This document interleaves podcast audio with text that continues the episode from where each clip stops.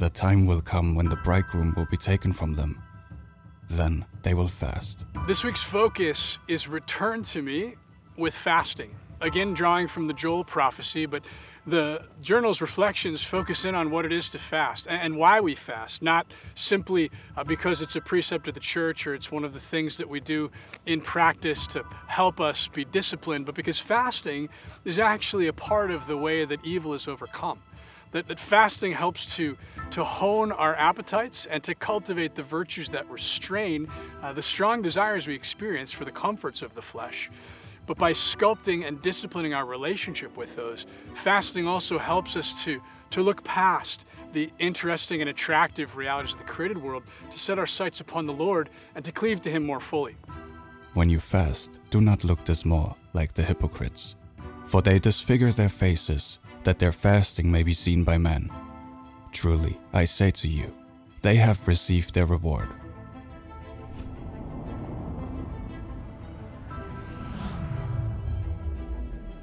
What I want to do from here on out in the videos especially, though, is to begin looking at the Triduum and to draw one of the days of the Triduum into our reflection for the week so that by the time we arrive at the sacred Triduum, we're able to really engage the mysteries and let them be written on our hearts.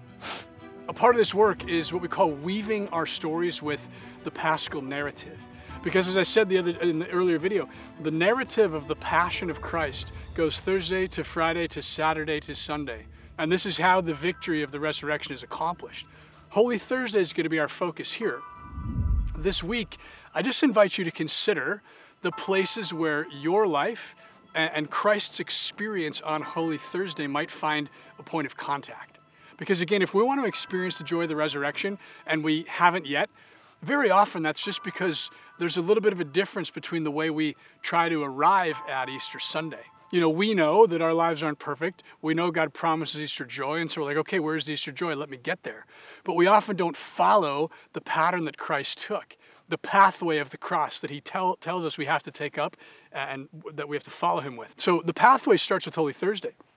As Christ breaks bread with the disciples and offers them, in words, His body and His blood, we notice that these words are, as it were, suspended promises, that they're not yet actualized until He will consummate them by the actual offering of His body and His blood on the cross the next day. So the first element of Holy Thursday that we have to notice is a promise of God suspended as we wait for its fulfillment. But the next element that's worth our consideration is the recognition that what happened after the Last Supper is the betrayal of Christ. That Christ went out into the garden, and in that garden, a sacred garden, He sweat tears of blood upon the ground to sanctify the earth that had been cursed since the fall. And in that place as well, He's betrayed. He's betrayed by His own people, by the authorities of the people who send those who capture Him, and He's betrayed by one of His own followers in Judas. See, what sometimes has to be a part of the way we acknowledge a communion with Christ is the discovery that we have been betrayed and Christ has been betrayed. And often we haven't related to Christ in our own betrayal.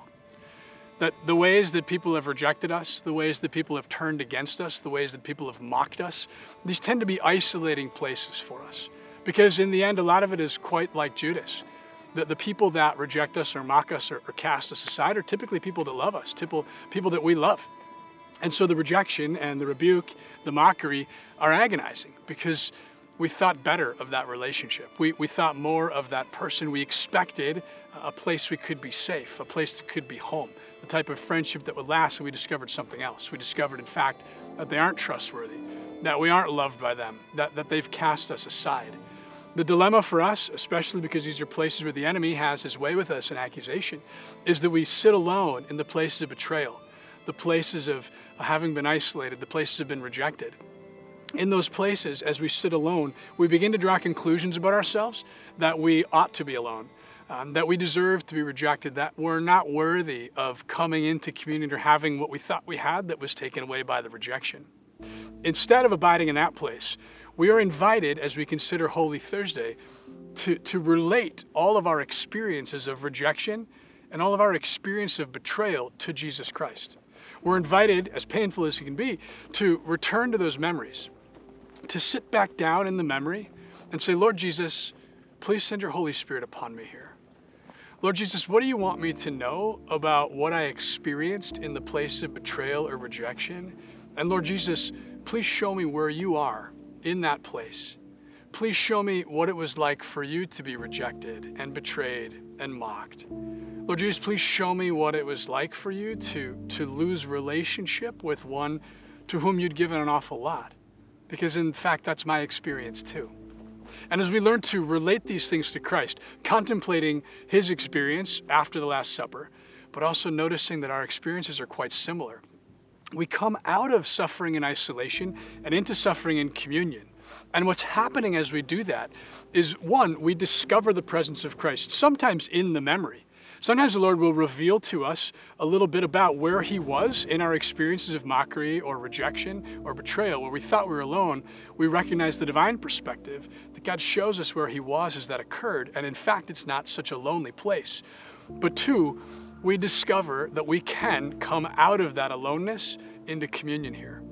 We can begin to relate our sufferings there to Christ and thereby share with him and even be with him in his experience in the Garden of Gethsemane. And we can receive from him a communion as we recognize our own Gethsemane, little places in our hearts where we were suffering, where we were betrayed, where we were rejected by those who love us. See, the power of this is coming out of the darkness into, once again, the victory of Jesus Christ. Because as Christ overcame the tempter in the desert, Christ also overcame the mechanisms of the tempter around these threatening places of rejection and betrayal. And as we bring Christ into those, we relate to Christ in our own experiences thereof, we discover a communion with him that is his victory once more extended into our lives. And we start to notice the folding of our life and our story into his, the weaving of our journey with his journey. And what this is doing is bringing us closer to Christ. What it's doing is equipping us not just to suffer, but to suffer with Christ, to carry our cross the entire way through the Paschal narrative, and to notice that our lives are written onto his own heart, and that narrative of the Passion can be written onto our lives. In this place, we find an emptying out of the power of evil, and we find an entering in of the victory of Jesus Christ, which was won through the Paschal mystery, and toward which this Lenten season is pointing us. And so I just invite you this week to consider all of the places you can recall, as exhausting as it can be, of betrayal and of rejection, and to say, Jesus, I relate this to you. Jesus, I invite you into this place. Jesus, teach me what it was like for you, and Jesus, teach me where you are for me in that, and let these come together, that I anew would experience your victory, that victory would break into the places where I feel like there is no victory to be had. And through that place, I would come into a willingness to move into what's next, which is your cross and your suffering. But I do not need to go there alone. As you undertake this, and because the focus this week especially is on fasting, everywhere that you fast, you'll notice a little bit of bodily suffering, some bodily discomfort, and the interior grief of losing things that you would like to partake of, but you've chosen to deny yourself. And in those places of suffering as well, we can turn to Christ. We can relate them to his own fasting in his 40 days in the desert, and we can relate them to the grief of his betrayal, and discover in all of this constantly the desire of God to bring all of this, our lives, into all of that, his life. That the two would become one, and that we would indeed have the life that he promises to us, the abundant life.